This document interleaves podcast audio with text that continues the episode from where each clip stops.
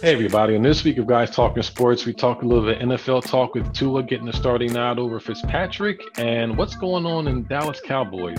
Trouble in Big D. Also, we talk about college football and how it's looking after the first month with the Big Ten about to come on deck. And we talk about the NBA with some new coaches in different places. All that and a little bit more on this week of Guys Talking Sports.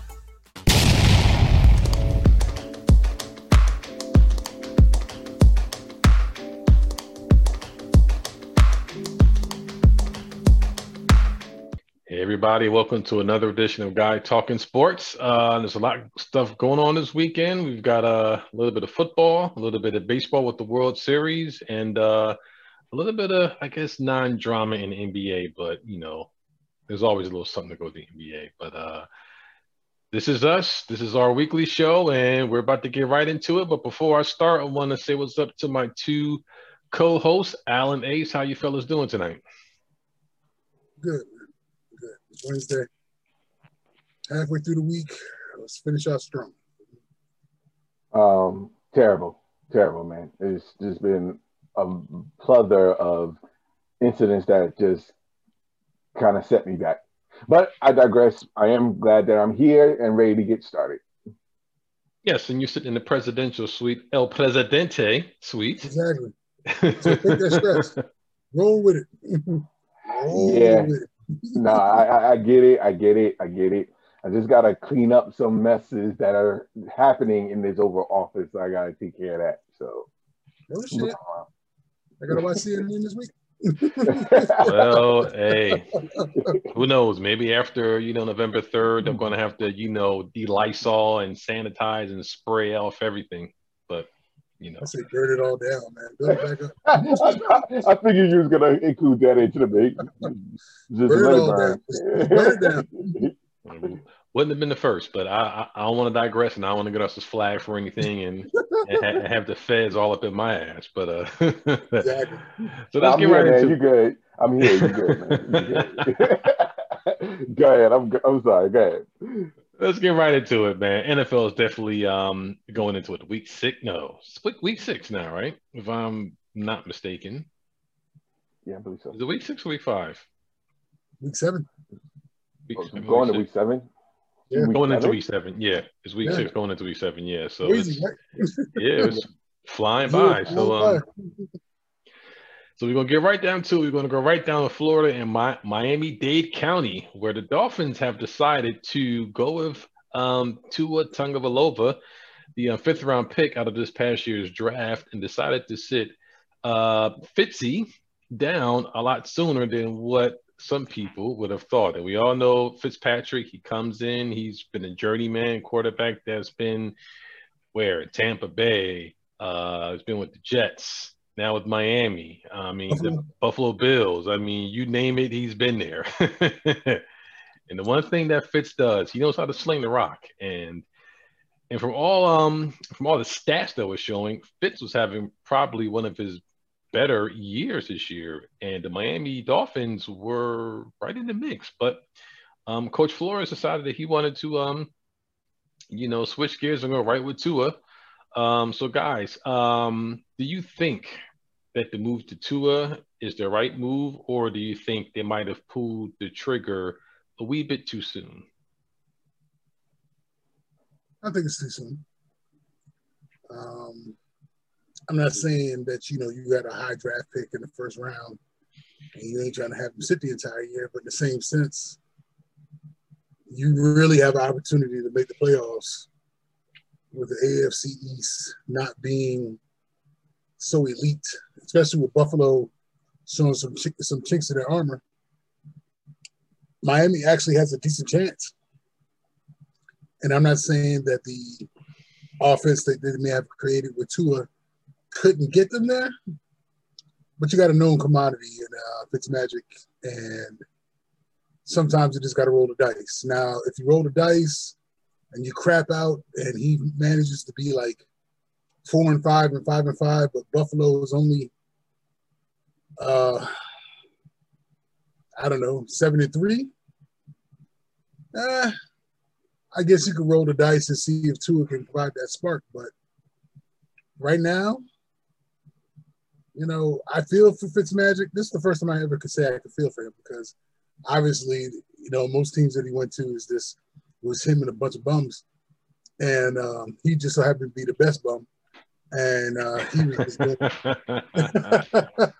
and he was just doing the best out of all the bums. Uh, but he's actually, you know, legitimately playing some pretty smart football, pretty heady football and I, I kind of feel sorry for him. I feel I, I really kind of feel bad. But congrats to Tua. I hope he does well.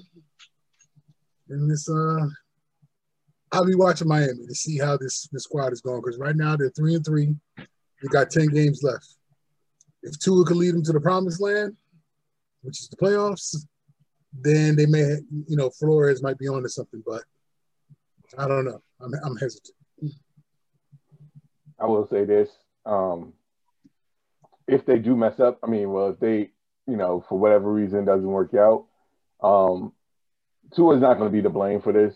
Flores is going to be to blame for this, um, for the most part. Well, yeah, for the most part, because to make this change now, um, after you're evaluating it, I really don't get it because it's not like they said, it's not like you're 0 and 6. It's not like you're the Jets right now and don't have a sense of direction. I mean, you actually was playing well. You won two two games with Fitzmagic under the belt. So, like two straight games, I should say. They're three and three, but they won two straight games. So, my thing is, is that why would you halt that? Make changes now while you're in the middle of a winning streak. Now, like A said, if Tua comes in and they continue the streak and they they're still moving on and they make the playoffs, so be it. Nothing's going to be said. It was just that Flores did what he made the right call. But if things drop and they lose like six or seven, five or six games straight, then it's going to be a problem. And fans is going to, they're not going to look at Tua for this. They're going to look at management and be like, yo, why did y'all do this in the middle of the season? So if it was planned, you know, I, I think Fitz Magic, I'm going to keep saying Fitz Magic. I say Fitz Magic was doing what they what he can and had a legitimate shot to win the AFC East if Buffalo continues to fall continues to fall and lose games.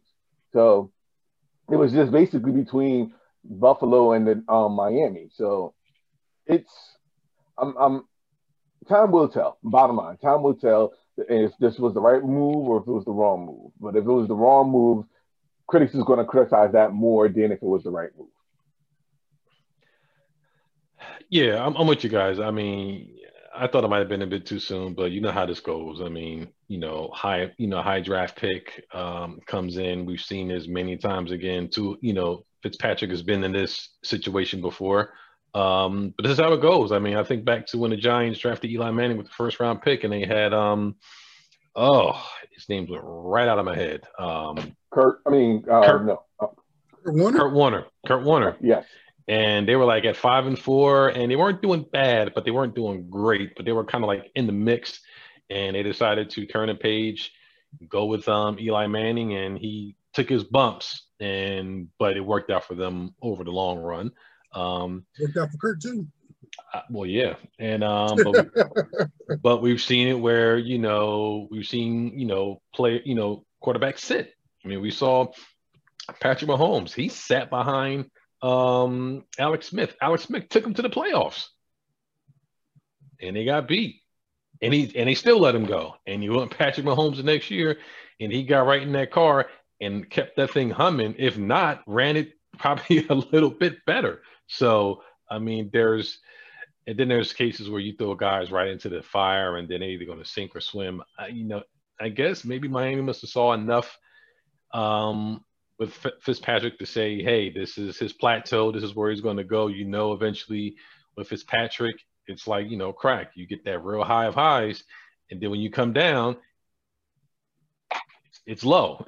so, but I agree with you. I mean, for the for, for the veterans that are there, you're right in the mix. You're at three and three. Nobody in the AFC East is pulling away. It's still a gettable division. I mean, like you said, Buffalo may not be as great as some people advertise, but they still have room for improvement. I think they're going to be right there come playoff time. But the division is, is still wide open, and um, if I'm a veteran player, this might be my last two years. I'm like, I want a chance to go now. If you're switching to the young cat, I don't think I'm going to have the same amount of confidence that we're going to make it to the playoffs with Tua that I may have with Fitzpatrick because he's been there. So now you're just switching gears. But I think eventually it's going to happen.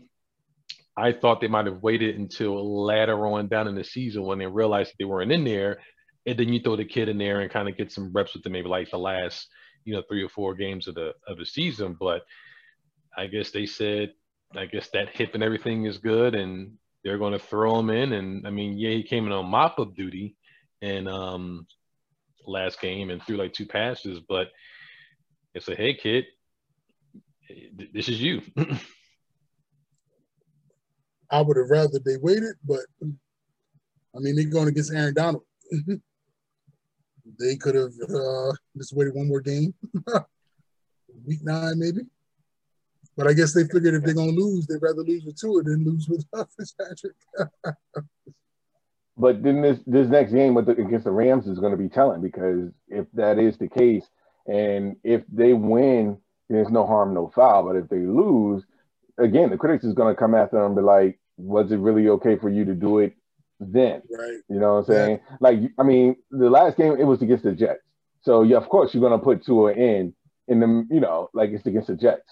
So it wasn't like it was a close game. They already knew that they was winning. It was it wasn't like the Jets was going to stop or come back. So that would have been the perfect opportunity to put Tua in and to evaluate him. I wish they would have put him in more than just those those couple of plays, but you know to really see what what Miami fans or see I mean what the people can see into a um, alpha just not off of those just not off of just a couple of passes, but a couple of series or maybe that period or half of that period or something like that um, where you're gonna have to see more, and then we could have evaluated from there. But overall, I think doing this against the Rams is going to be very interesting to see. Yeah, I mean they are entering in their bye week, so I guess it's going to give him an extra week for him to prepare and get everything ready. So I mean, we'll see. I mean, he's either going to sink or swim, and you know, if he does bad, um, you can't you can't not bench him and put Tua back. I mean, and put Fitzpatrick back in unless Tua gets hurt. And if he gets hurt because of he wasn't ready, then I think, you know, management and the coaches are really going to have some questions to answer. But at this particular point, you let him, I guess they're going to just let him take his lumps and then it's going to be um, what it is. Yeah. You think Fitzpatrick, you think Fitzpatrick, you think Fitzpatrick is going to be going after the season? Oh, yeah. Oh yeah, if if if Tua shows some sort of whatever, well, you know what? Sink or swim. No, I mean like sink or swim. Like if he doesn't play up to par, you really think, regardless of the fact, you think that um, Fitzpatrick is going to be gone?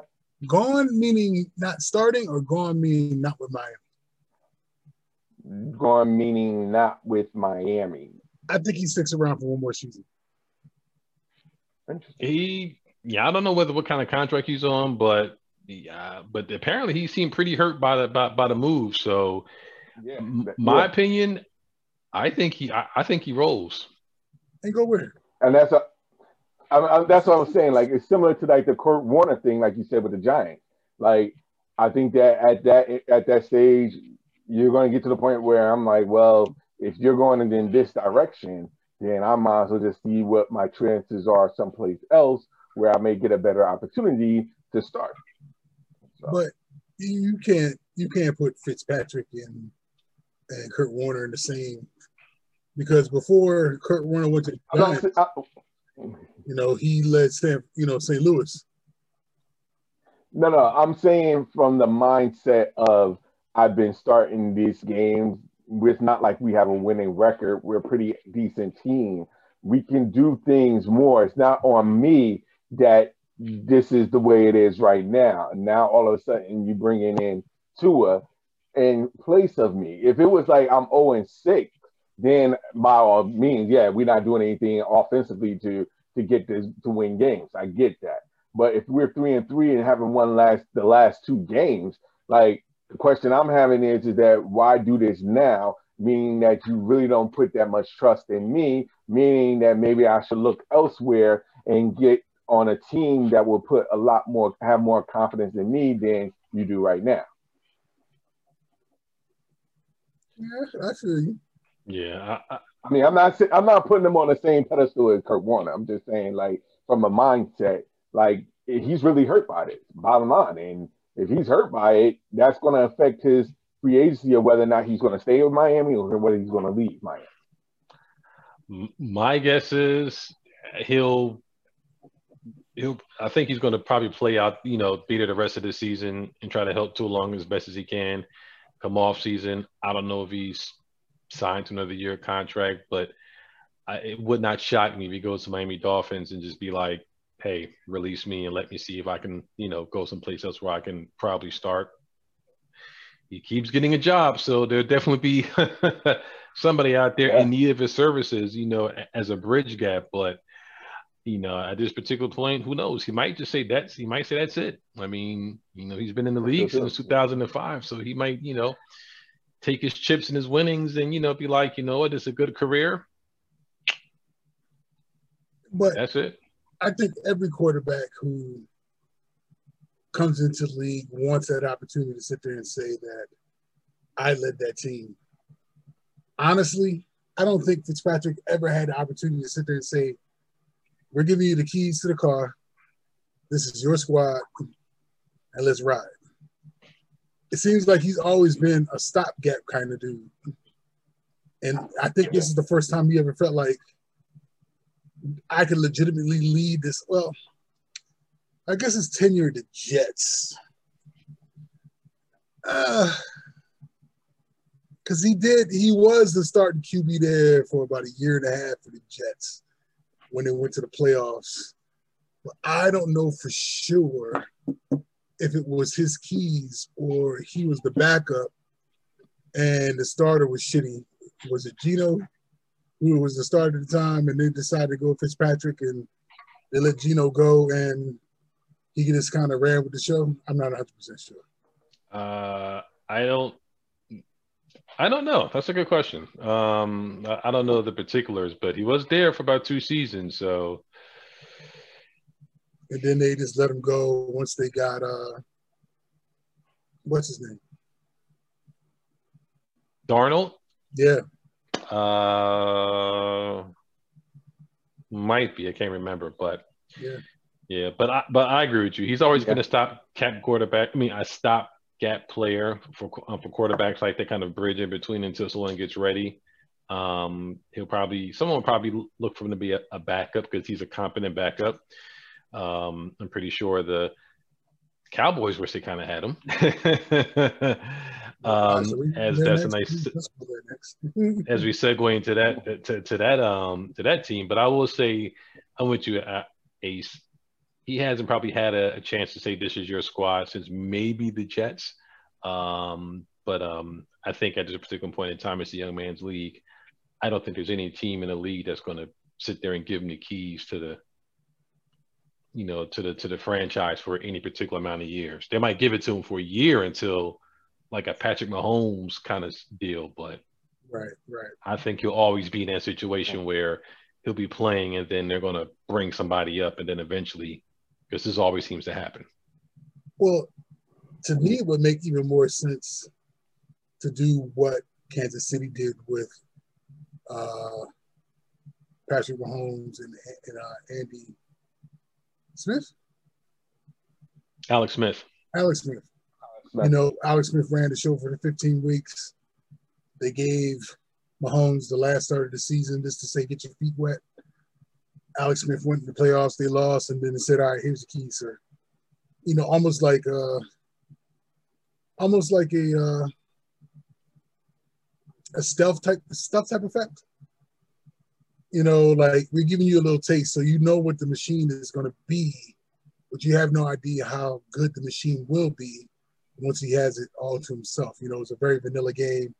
Just to say that they had some film on him but now look at Patrick Mahomes, two and a half years into the league once he's been starting, and he's killing it.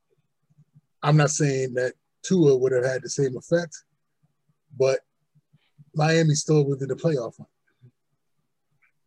True. True. And just for reference, you was right. Um, Geno Smith um, started 2013, 2014, and then Fitzpatrick came after in um, 2015 and 2016. Yep. And he would have probably started in 2015 if old dude didn't break his jaw, but I digress.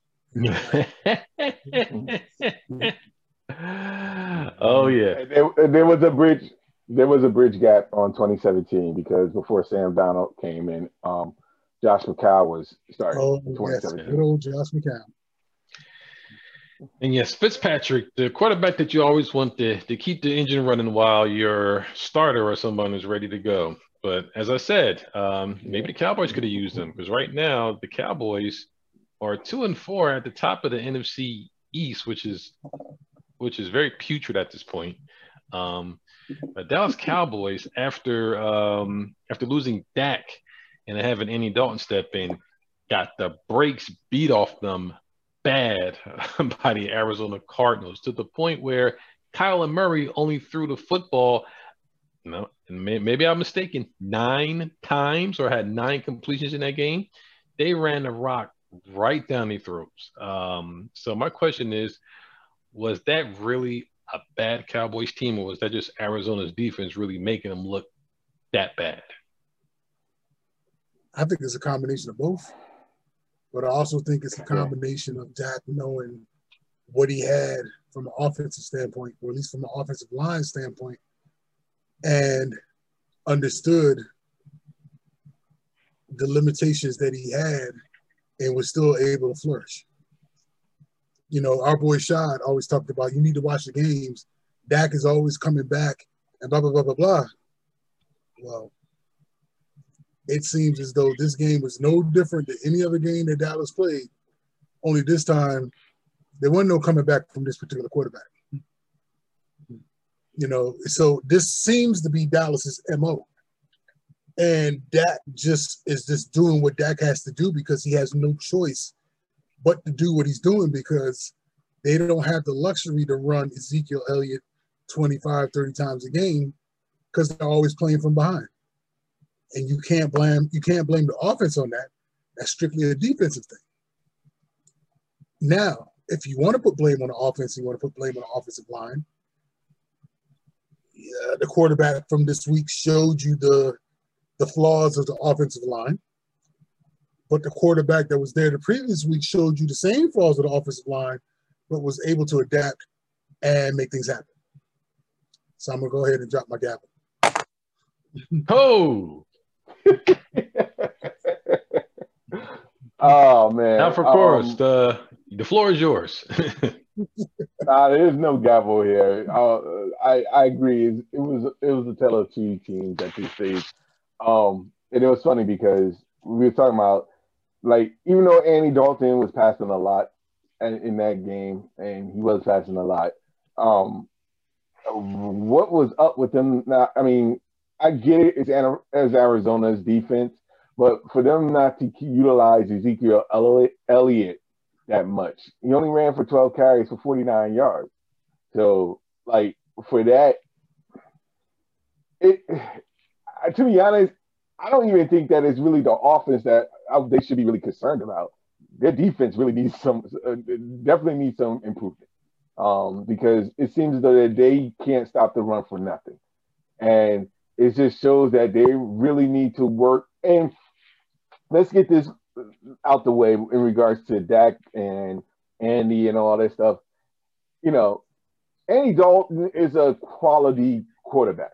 Don't get me wrong, but Dak has an, a knack for being clutch at the right time. That's how the Cowboys got some of their wins last season because Dak and Ezekiel they had that combination of playing to their strengths where it done enough for them to get some of those wins. Right now, they have no identity at this stage, and it's a combination where Arizona just came in at the right time and knew exactly what to do to get them to the point where it wasn't even a close game. Like it just felt like it was just, and you have to see the game to experience it. And Dallas Cowboys fans can talk to their blue in the face. Like I think Dak helped erase some of the mistakes that could have been made. Like there's a difference between Andy Dalton leading the offense and Dak leading the offense. Andy Dalton, as good as a, a not saying as great, but as average as a passer that he is, it's not going to be enough. There's going to be some times where he's going to have to escape. and he doesn't have that escapability like Dak does. So I think at this stage, Cowboys really need to take a step back and identify what it is that they're trying to do. Bottom line, they have so many, ta- they have so much talent, but yet they cannot get the job done. Yeah, I, am with you. I mean, you saw with the game last week against the Giants, and you saw the game against this week more glaringly with the Cardinals. And to me, the Dallas Cowboys football team are are they're not a, they're not a completely awful team, but they've just been decimated so much with injury, especially on the front line. Now you're seeing that Dak was able to mask a lot of the deficiencies, even from week one, yeah. even going back to last year, he was able to mask a lot of deficiencies. But I mean, you have Zeke coming in there dropping the rock two times, um, which caught, which led to 14 points. Um, drop passes in the end zone, drop passes all over the place, and then, I mean, when you just got you know Kenyan Drake um, just running a rock down your throat, I mean, right. it was nothing they can do about it. And then the defense has always been the weakest. The defensive line was halfway decent, but it was always the back in the secondary that was the weakest link. Mm-hmm. Now you got both, you know, from front to back looking terrible. Offensive line is is decimated, so everybody's playing like trash. You see, Dak was the only shining thing. I mean, yes, a lot of his is a lot of his um, points were empty calories, but at least he got you back into the mix. The defense will put you in such a deficit. Well, let me take that back. The offense will have turnovers, but the defense was not that good to absorb those deficits and allow those turnovers to either be zero points or three points. No, they would be like before you know it, it's like they're down 21 points.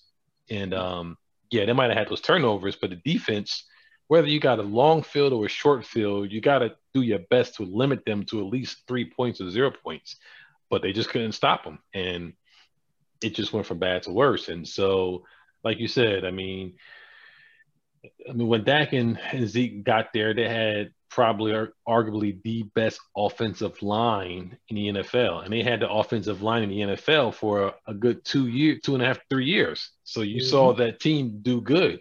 Now you see what happens when you don't have a good offensive line, and you see how your running game doesn't do much.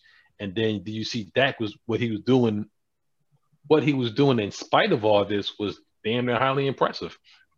Call it what you will. You can call it empty calories. You can call it he was doing this, this, and that. But at least he was throwing some numbers up there to get his team back in positions to win. Um, so, and you put Andy Dalton in there, and he's a competent quarterback, but he didn't look that good. I mean, yeah, I mean, he had two interceptions himself. So, like, the turnovers was definitely key here. I mean, between the two fumbles and the two interceptions, um, it was it, it was amazing that, that, I mean, all Arizona had to do was just continue to play to their strengths, and that's all they did. And what's crazy about it is because Dallas had more time possession than Arizona.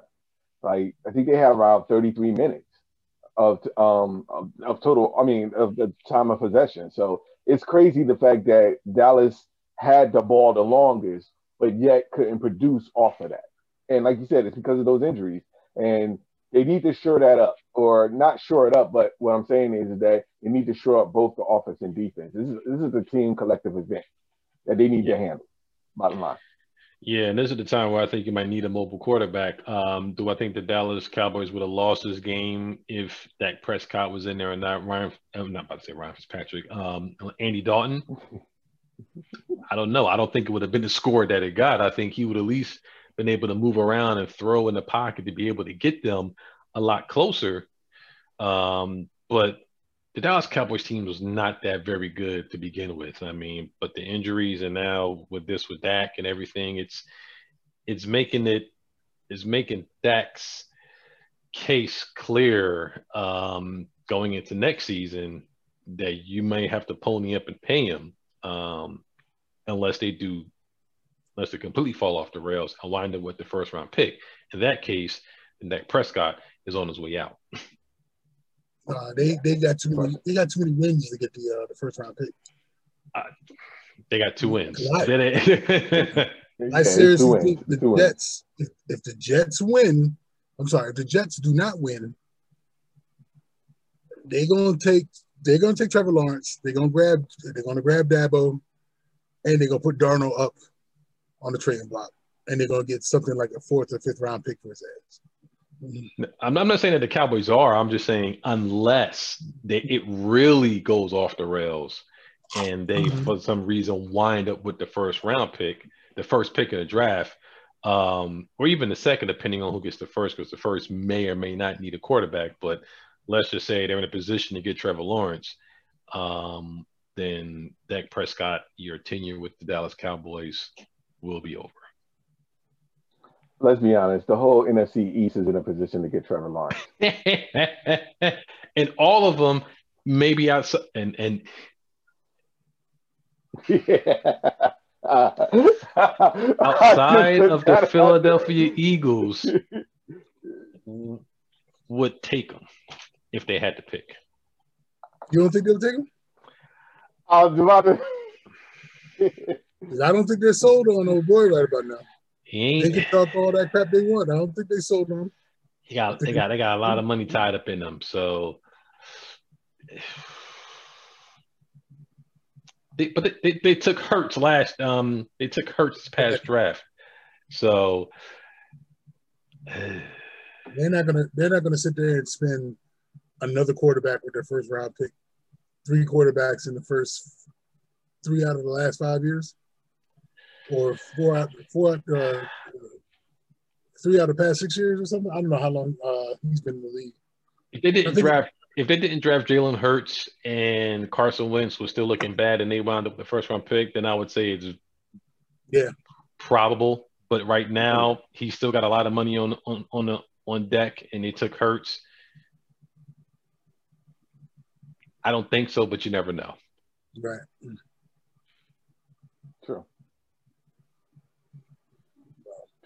True, but it, I'm still just man. amazed at the fact that. Yeah, paid him. Paid him in. But I'm still amazed at the fact that they're gonna shortchange um, the, the, the, Go ahead. Mm. No, no, I was just saying. I, I, I'm, I'm. Somebody go. no, I was saying I, I, no, I was just saying that I'm just still amazed the fact that the East, the NFC East, is still the way they are, no matter what. No one is taking strides to, to get to even make the improvement. And I get that Cowboys is their injuries is telling, so I'm not gonna really like say anything about that. But the rest of the squad is just, I'm just, it, it gets to that point where you might. I mean, I, I said this before. The NFC East is always going to be to a point where everybody's battling for the NFC East with a top. I was with a with an eight and eight record. That's how I see it. Yeah, this is a. I haven't seen the NFC East this bad in a couple of years, but you know what? You know what this reminds me of? This reminds me of the NFC West about 10 years ago when they were just bad top to bottom. This was mm. right this was probably right. This was right before the 49ers got good and they had um Kaepernick, and this is when everybody was just bad from top to bottom. They were bad for like a few few um few seasons. It's like that always one division that is like in turnover mode. Yeah. And I think right now the NFC yeah. East is flushing out. I mean, you got Daniel Jones as a new quarterback in the Giants. I don't know if they're 100% sold on him. Um, Washington, I have no idea what they're doing. They benched Dwayne Haskins. They brought in Kyle Allen. He looked bad against the Gi- Giants up until maybe like the, near the end of the fourth quarter.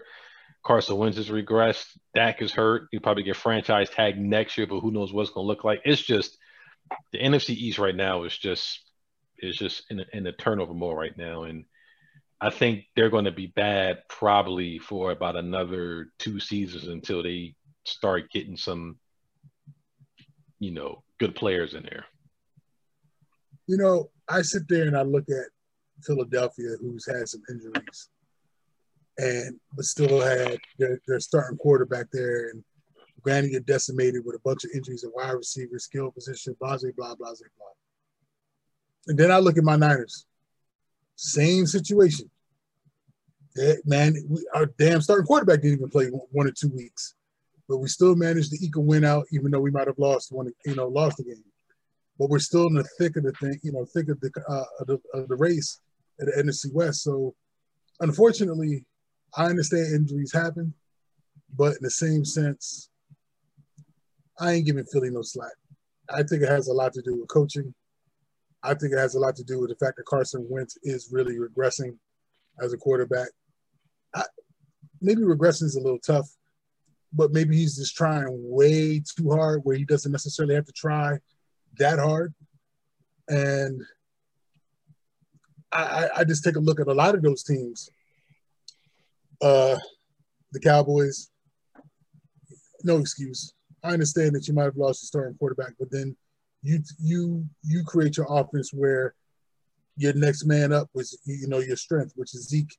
Then you start running the rock, and you run the rock to open up the pass, and they get Andy Dalton, you know Andy Dalton, comfortable where he can go out there and start throwing the ball. Don't think that you can sit there and put Dalton in the same situation as that because you think that Dalton has more experience and he led Cincinnati teams to the playoffs so many years in a row, unlike our boys said at our group chat, and he should be fine. And then he looks like, you know, pure crap when he starts the actual game. So I'm just saying, recognize what your strengths are. Andy Dalton, there's a reason why Cincinnati let Andy Dalton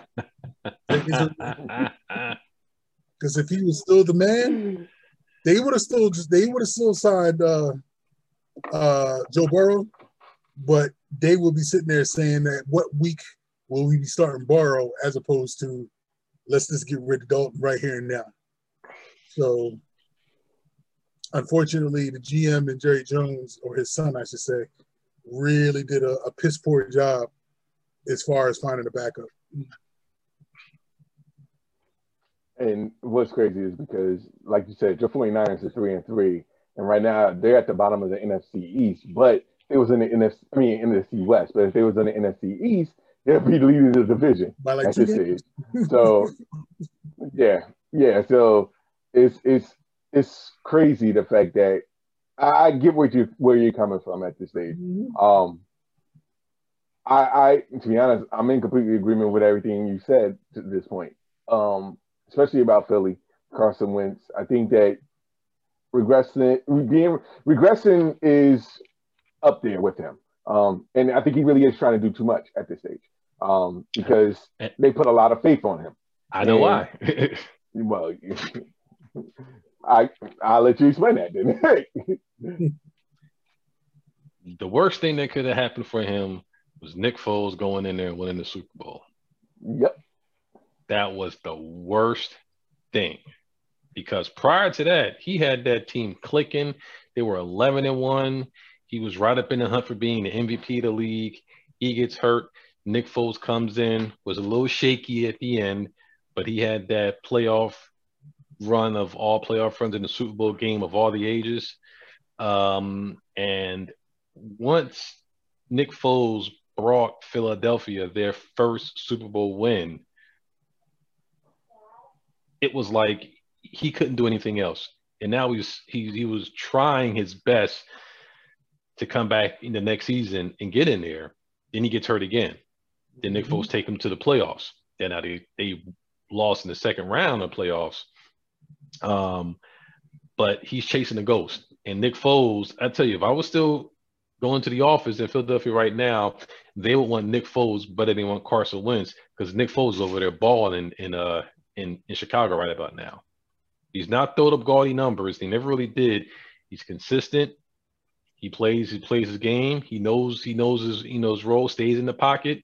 Gets the balls out, and he just knows how to win. And Carson Wentz, like you said, he's he, he's pressing. He's pushing, and and because he's because he's trying to live up and eclipse what Nick Foles did. And Nick Foles is God in Philly, even though he's in Chicago they will want him as a starting QB right now and get rid of Wentz. They actually wanted him to, to, to be the starting QB the next season and not bring in Wentz. But, you know, Eagles spent that first round pick on him. They spent a lot to go up there and get him.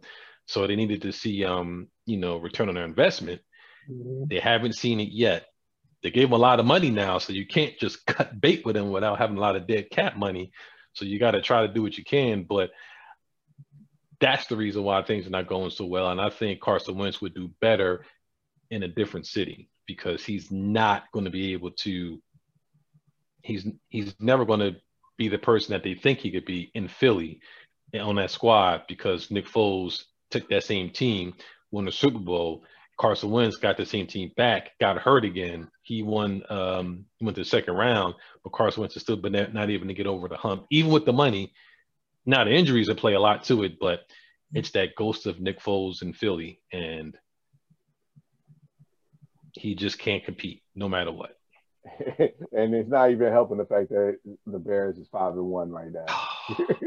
like not at all. Kill, I'm pretty sure it's killing Philly right now. The like, Philly fans, they're they're crying. They want Nick Foles right now. Let's take anybody over what the hell they got right now. Got pure trash. You could throw all the NFC East in the damn uh, trash can.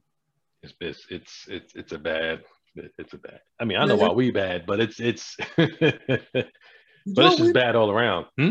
Y'all got your first win against Washington. I was a little bit unsure about that one. it was touch oh, and go there. They could have tied the game up, but they yeah. It was touch and go there. Definitely thank goodness, thank goodness for Ron Rivera going for the two point conversion instead of kicking the field goal to go to overtime because who knows what would have happened. Well, that's why they call it Riverboat Ron. mm. Yeah, and he crapped out on on, on that one. Um, but yes, I mean the NFL. It, it, it's going to be a wild ride. Um, we haven't even gotten to talk too many of the COVID um, cases, but I mean, just like the um, the major leagues have pushed through and they're on their way of crowning a champion, um, football is going to push through and they're going to crown a Super Bowl champion. Just like college football is pushing through and they'll crown a college football champion whenever they do. Um, you know, the cases are still going to pop up and, you know, they'll just take it, you know, one day at a time per se. Uh, but switching over to college football real quick, I do believe that the uh, Big Ten starts up football this weekend. Um, so, are any of you guys excited for um, Big Ten football starting? No, no, because ESPN now, ESPN them pulled out their knee pads and you know they're they're on their knees and they're cupping they're cupping the the jewels right about now as they grab the joint. You know, because they're they're about to step to the mic, and it's all about the it's all about the Big Ten right about now. You know, sick sick and tired of the Big Ten SEC bias. Sick and tired of it. Tired and sick sick and tired. nah, I'm not. To be honest with you, I'm not. I'm not even enthusiastic right at this point. Um, it seems as though like the conferences, all, all, majority of the conferences that haven't started will be starting. So um, the plethora of football games is going to be definitely intriguing. Um, but for the most part, it's it. I, I, for whatever reason, it doesn't just feels the same. Um, it kind of lost its this its umph um, like how it usually is with college football season start. Uh, I I don't know. It's just it doesn't feel quite the same. So I don't think that people will get too excited until like it gets closer to maybe playoffs or how they're gonna do after a little bit closer to the end of the college football season, um, where the teams um lie, the rankings and everything like that. But for whatever reason, it just doesn't have that atmosphere. Um, maybe because of everything that's going on, you know, with the fewer fans and everything like that. But it's I don't have that same umph like I did before, like last year. So we'll see how it goes, though. Yeah, I, I, agree with you, Al. I mean, it's nice to see some of the college football games on there, and and I must say, you know, it is nice to see good games early in the season instead of getting these cupcake games that these teams pad their resumes yeah. for the first two or three weeks before they start playing some real teams. So it makes more, in my opinion, compelling games, you know, throughout. Um, but I'm with you. I mean, I guess with college football is beginning, you know, beginning of September, Labor Day, the you know the pomp, the pomp magistry, the people in the stadiums, the tailgating, all the hoopla that goes into it. Everybody starting around the same time I mean, everything's been going piecemeal. It just doesn't feel the same. I mean, you look into some of the games, no, no people in the stands. You watching ESPN Game Day, you see nobody really there. Um, it just, like you said, it just doesn't feel, you know, the same. Um, it's very muted and watered down. I mean, for we weren't even sure we were going to really get all the conferences playing. I mean, it's just I don't know. I mean, I'll you know, passing fancy look because I went to Rutgers and see what they're doing. I don't really expect much from Greg Schiano this season. I mean, but I don't know. I mean, it's I'm with you, Ace. I'm tired of the really tired of the SEC bias, not more so than Big Ten. Big Ten is just cherry pick Ohio State, Michigan, but it's always SEC. Yeah, you're you're part of the bias, sir. I'm more of an NFL man in college than than than, than college football. Well, no, no. Well, I, am speaking more so of your alumni uh, being a part of the conference. so, of course, you wouldn't see the Big Ten bias. You would see more SEC bias, but there it's it's a it's an equal portion of Big Ten. no, remember now, Rutgers was in the Big East before you know once a long time ago. So yes, there was a there was a Big Ten and SEC bias, but over the last what five to seven years, it felt like it's all SEC all the time. And if you're not one of the top five in the SEC, then every then you're trash. See, that's the whole thing. They they, they are trash because it's only like top five or six teams in the SEC. But it'd be the same five or six teams every freaking year, and I'm sick and tired. Well, you know, I can't be mad at Alabama. Alabama's just Alabama. But I'm tired of the other crap schools: Georgia, Florida, Auburn, Tennessee, Auburn. Uh, and that's where it kind of stops. And everything else, you know, you might have a sprinkling of Arkansas. You may have a sprinkling of, I don't know, whatever Northwest school will probably show up. Ole Miss, Mississippi State. But, uh, South it just, it just drives me crazy when they're going into the playoff talk and, you know, you're trying to assess who's the top four teams. And it kills me when you'll have, let's say, Alabama, who might be leader of their division um, or their, their side of conference, and then you have an SEC that might be right behind Alabama, not leader of the East or West, but right behind them, and they'll get more praise over, let's say, West Virginia if they're winning the Big Twelve, or of course, it's like how can you, how can you have someone in the top four that's not even leading their conference over someone that's winning their conference. That just drives the the heck oh, out of me. That's because they lost Alabama. And because they lost Alabama, like, oh, they just they're good. You know, they beat everybody else, but you just can't beat Alabama. So yes, they would have to be one of the top two of four teams that are the best out there because they pretty much wipe the floor of everybody else, but you just can't seem to beat them. Or or, or, or the, the consistent bias over Notre Dame, where they think they're going to be, you know, college national championships every freaking year, and they're not that good. And trust me, they're not really that good this year. They're gonna get they're, they're gonna get smoked by Clemson when they play in what this weekend or next weekend. Oh, I will turn into that one. they're gonna get smoked because I've watched two of their games. They are not that good. They're lucky, but they're not that good.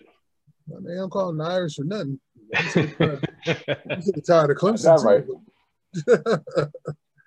yeah, that right. Least, no, but, but at least with Clemson, you know, I don't know. I, I can't I, I can't really fault Clemson for for being nice. They just had a nice run where they got good and recruits saw what's going on and just want to jump on a bandwagon. You know, but uh, I, I guess this is why I like college football way more than than pro because in college football, you know, the players whine and bitch. But if they whine and bitch, they end up going to the transfer portal. And then only the select few will get sit there and go to the the power five school of their choice. Everybody else has to go to some crap school or something, and you never hear from them again. Unlike the NFL, you know, they whine and bitch, they get out of their contract, and they still whine and bitching when they go to the next squad until they whine and bitch until they out the damn NFL. you know, so it's like at least you only have to endure some whining and bitching for about a couple weeks versus a couple years in NFL. But it's just a matter of just it's it's just so amazing to sit there and watch a Clemson, you know, pretty much from the time when West Virginia waxed that ass in the Orange Bowl, that 70 to 33 loss. And then from that point on to see what they've done up to now, you know, three national championships, consistent winning. It, it just goes to show that the constant turnover, a great job that Dabo Swinney has done at Clemson. So, you know, I, I'm mad at the ACC and Clemson just because they're winning. I'm not mad at Clemson because of their. I, I, don't have any bias or hate towards the ACC because outside of uh, Clemson and maybe this year Miami and North Carolina, who do you have? Nobody.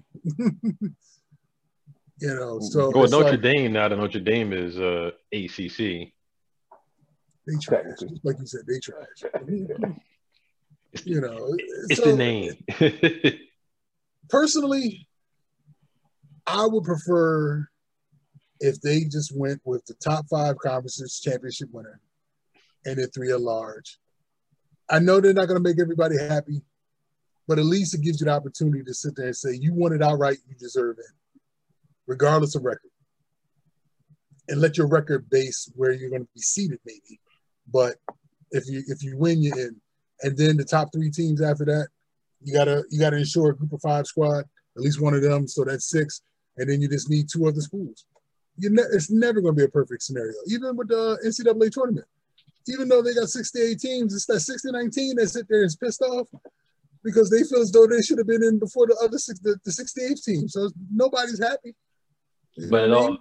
but it, but it all at the end of the day shakes itself out where if the good teams that should win normally outside of a lucky shot at the end it norm they, they normally do win. Right. Yeah. Agreed. Yeah. But see, and we have, go ahead. No, go ahead. Go ahead. Go ahead. Oh, I was just going to say, unlike college football, you just need one perfect Saturday to knock off somebody. You know, just one perfect game, and that that could be their Super Bowl. They could get waxed the next week, but that could have been the one team. You know, uh, a Northwest Indiana directional school, South Jersey, something something knocks off Alabama, uh, uh, eight versus one, and it just screws up everything else going forward. You know what I mean? But that's what that's why we love and, and live and breathe college football, just because of the the drama it brings, just like March Madness. That is true. That is true. No, but I kind of agree with you, Ace. If they had that set up that way, I think it would be a lot more interesting where there should be no argument there's always going to be arguments because we got the BCS and we right. always have the rankings and there's always going to be some type of argument no matter what. Like you said, um, Notre Dame's number three right now. There's going to be someone arguing that feels though Georgia should be number four, number three. So it's going to be. It, it, they like the controversy.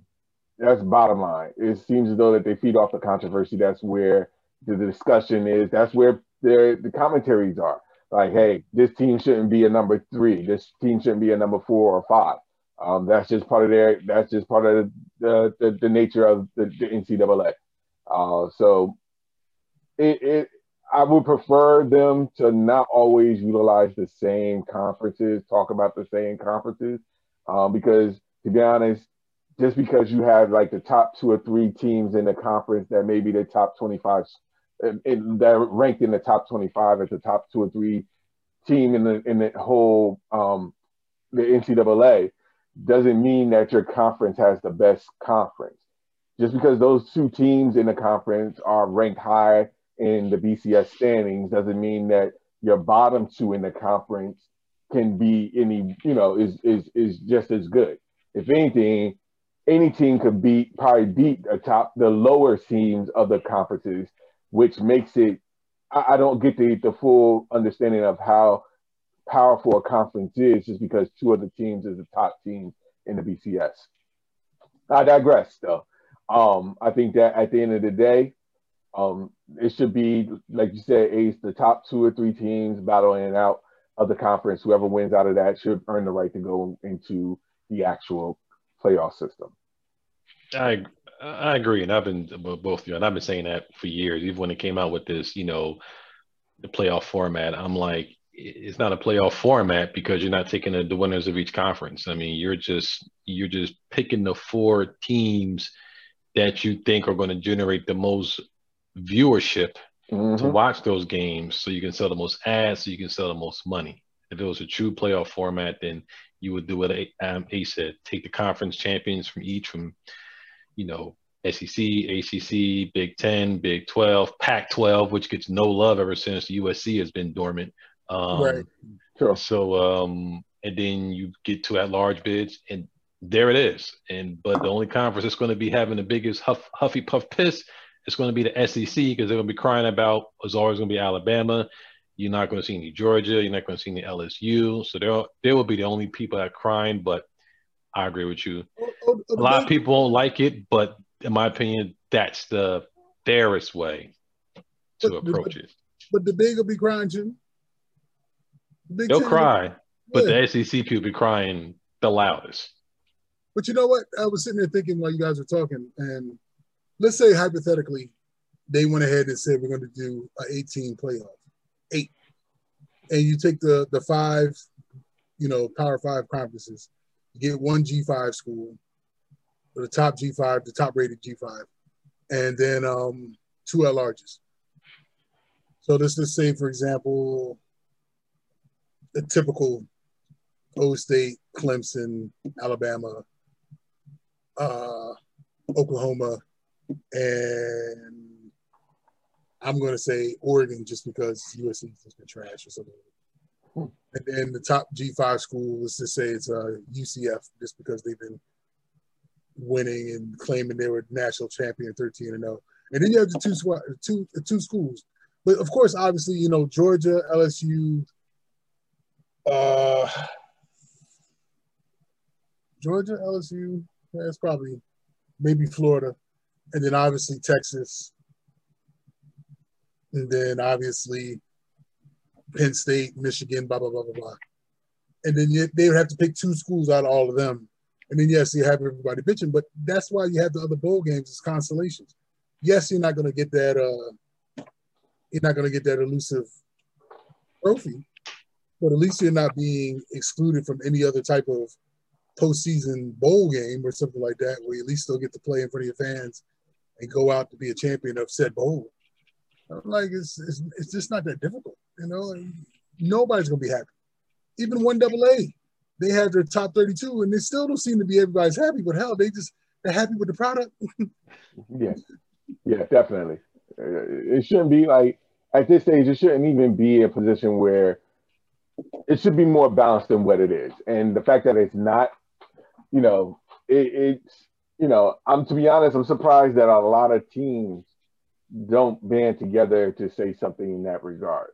Get the fact that the SEC is going to be talked about because of the teams that are there, but there should be other conferences at this point where they're like, look, we should at least be at a position where I'm I'm I'm curious to see if any conferences would come out and say, look, we should be up there just as much as the SEC should be. So let let's put something together where we put like the conferences, the top, the best of our conferences go to go head to head, and you know we could take it from there. I'm surprised that it hasn't been brought up that way yet. Well, you guys have said it before. It's all about the money. It's all about the bowl games. And until they figure out a way of, in my opinion, getting rid of this archaic bowl game system, because the, to appease bowl games, you have this system that's continuously be propped up you're not going to change. Like you said, um, 2A has 34 has a 32 what 32 team playoff system or whatever it is, yeah. like and the product still goes good and they still win. Mm-hmm. As long as college football has the archaic, and I say archaic, bowl game things that's been going on for the last 50 to what 60 years, it's going to be difficult to separate one from the other. But but my whole thing is you can still have those bowl games. Just use them as the playoff formats. I say get rid of the bowl games altogether. Yeah, yeah, well, yeah I agree because you know you can't have fans traveling from one state to another state every week. Because you're going to have to appease to say I need a certain Big Ten or Big Twelve, or I need to have a certain SEC, ACC person in these. Just get rid of it all. Just say whoosh, that's it, and say whoever the conference champions, the hell with the bowl games. You just run with what you got. And guess what? You have more viewership, people waiting to see these games instead of having 30 bowl games. And by the time you get to the college football big game, you're like all you're done. yeah. I agree. I agree. I, I, I, think there's sometimes that there is a G5 school that can upset a P5 school if given the opportunity. You know, just like the movie said, any given Sunday, or in this case, any given Saturday, anything can pop up. Yeah. Yeah. Uh, but before we wrap up, because we're almost coming up on our time, I wanted to drop into the NBA. We did see some new coaches get selected to some teams. Stan Van Gundy is um, just as recently as today is the Pelicans head coach, and um, Ty Lue is going to be the Clippers' new um, head coach. And of course, we saw uh, a week ago where Doc Rivers found his feet footing with the Philadelphia 76ers. Um, so, just briefly, guys, who do you think will have the biggest impact on their teams and why?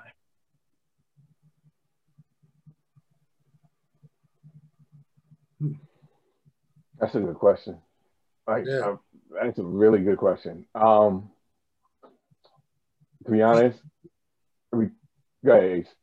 Well, no, I was going to say Ty was already on the Clippers staff. So it's almost a foregone conclusion that Ty has to at least get him past the second round of the playoffs to say that it was a success. And technically, you know, I guess their barometer is beating LA and Golden State in the playoffs uh, to at least meet the, the NBA championship. Uh, Doc in Philly, he has a group, uh, he has a nice core, but can he find shooters? If he can find shooters, then they they might stand a chance in the East. Uh, down in New Orleans, that's just a young squad, but they prove that they are worthy of at least getting a eighth round, uh, uh eighth seed in the playoff if they're healthy and playing on all cylinders. Uh, Van Gundy is a good coach. Uh, I think he can. I think he can pull that off. But unfortunately, they're in the West, and there's just so many good teams out there that I don't know if Van Gundy is in uh, in a great position where if he kind of misses out for two years or three years, he's going to be gone just because that youth is going to be going away. But the, the, the West is just so stacked. So I, I don't know. Uh, that is an excellent question, and I guess expectations are pretty high all across the board because every last one of them is pretty much a playoff bound team. yeah, I agree. Um, to be honest, if I would make a choice, I mean, I, I didn't include Doc Rivers because I already know where, how that's going to handle with Philly, or have an idea of how that's going to handle with Philly.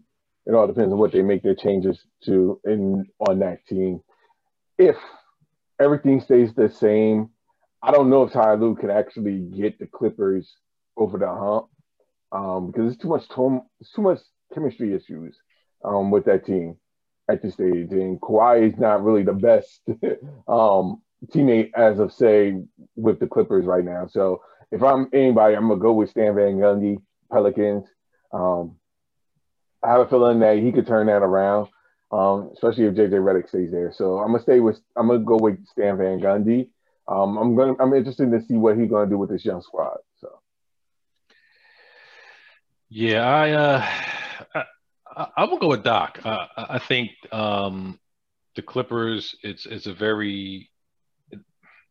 I think that's going to be wound up being a very toxic situation, and I have a lot of respect for Ty Lue. I think he'll get them to play better, but they had so much to give up to get not just Kawhi but Paul George that you have to win now and if you don't win now, your future is bleak because you mortgage your whole future on getting Paul George, which I thought was a ridiculously crazy um, transaction to give up that much first round picks in the future. That um, Ty Lue's Tyrue's going to be hamstrung if he's even there that long. So, um, and if they, and I think there's a lot of pressure from ownership on Doc to kind of appease um, Kawhi and Paul George so much that it alienated the rest of the team. So Tyler's going to have his work cut out there for him. But I think that um, the Pelicans, there's going to be pressure with um, Zion Williams, and they're expecting Zion Williams to be the next big thing. And if he's not the next big thing within the next year or two, I don't know. Stan Van Gundy's that dude, and he might be out there before he, you know, very quickly. Because I don't know, are you going to get the Orlando Magic Stan Van Gundy, or are you going to get the Detroit Pistons Stan Van Gundy? So um, they're probably hoping for the Orlando Magic Stan Van Gundy and the Miami Stan Van Gundy um, that was there as well. Um, but I think Doc has opportunity to get that squad playing well. I agree with you, Hayes. He's got to get some shooters. Um, he's got to. He's really got to go to to both Embiid um, and um, Ben Simmons. Embiid, he's got to get his um, wind up. He's got to get more in shape because he was definitely out of shape going into the bubble. And he's got to go to Ben Simmons and be like, unless you can get a jumper, even a somewhat consistent jumper, you know, then I can't use you. I, mm. because he's a liability, and when you get into a half court game, he's ineffective. I want to know. I think that I think that I think that um they'll figure that out. I think yeah. that I think they will definitely figure it out. I think Doc has what it takes to figure something out in that regard. I wouldn't be surprised if they moved Ben Simmons like a peg um, where he won't play point guard, knowing Doc. I could see him like being a small forward or power forward and just running point. Um, so I could see some options there. But I, I agree with you and guys, you guys in regards to Doc. Um, I just didn't include them until I figure out exactly what they like, what the roster is at this stage. Because until again, like I said before, until they shore up that bench, they're not going to go far.